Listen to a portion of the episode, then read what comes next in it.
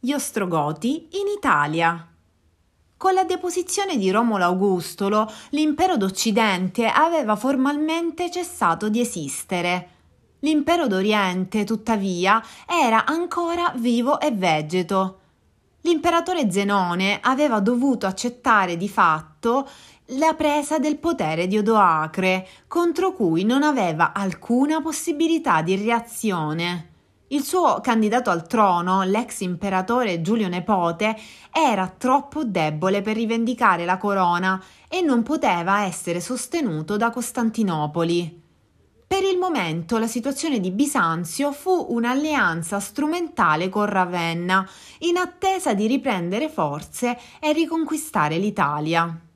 Nel 488 Zenone pensò fosse arrivato il momento giusto.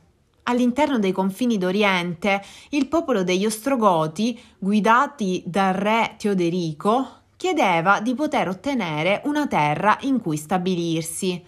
Zenone pensò bene di affidare a Teoderico, che era stato per molti anni a Costantinopoli, il compito di insediarsi in Italia, in qualità di plenipotenziario dell'impero d'Oriente.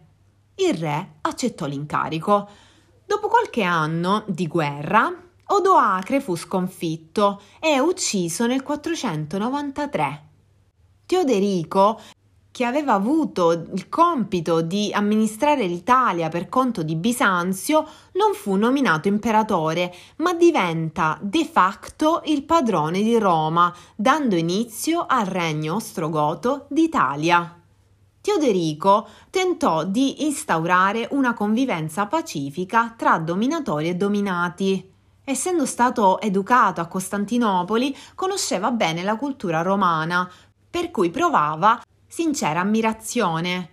Anche per questo scelse di affidarsi ad alcuni illustri notabili di famiglia senatoria, come Simmaco, discendente del famoso oratore, Cassiodoro e Boezio. La tolleranza del re sembrava un ottimo auspicio per la sorte del nuovo regno. La nostra fonte principale per la conoscenza del regno di Teoderico è l'opera di Cassiodoro, che, in qualità di segretario del monarca, ci ha lasciato un nutritissimo epistolario, le varie. Cassiodoro compose anche un'istoria Gotum, in cui la storia del popolo che dominava l'Italia veniva inserita nel quadro di un rinnovamento dell'istituzione imperiale, assurta a una nuova gloria grazie a Teoderico.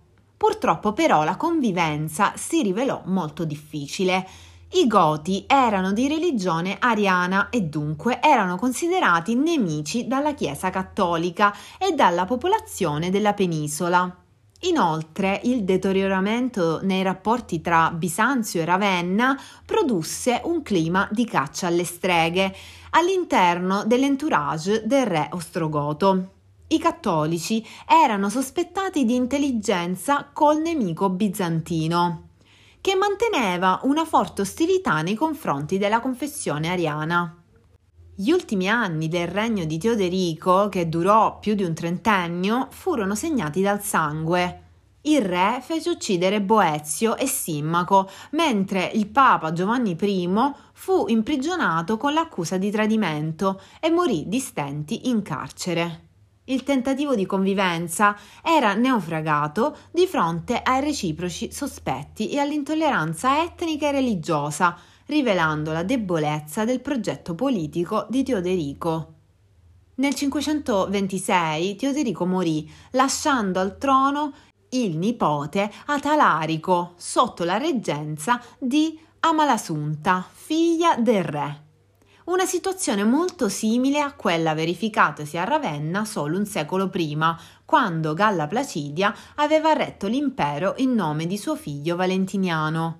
A differenza di Galla, Amalasunta però non ebbe la capacità politica di destreggiarsi in un quadro sempre più complesso, in cui serpeggiava lo scontro tra le elite dirigente germaniche e i romani.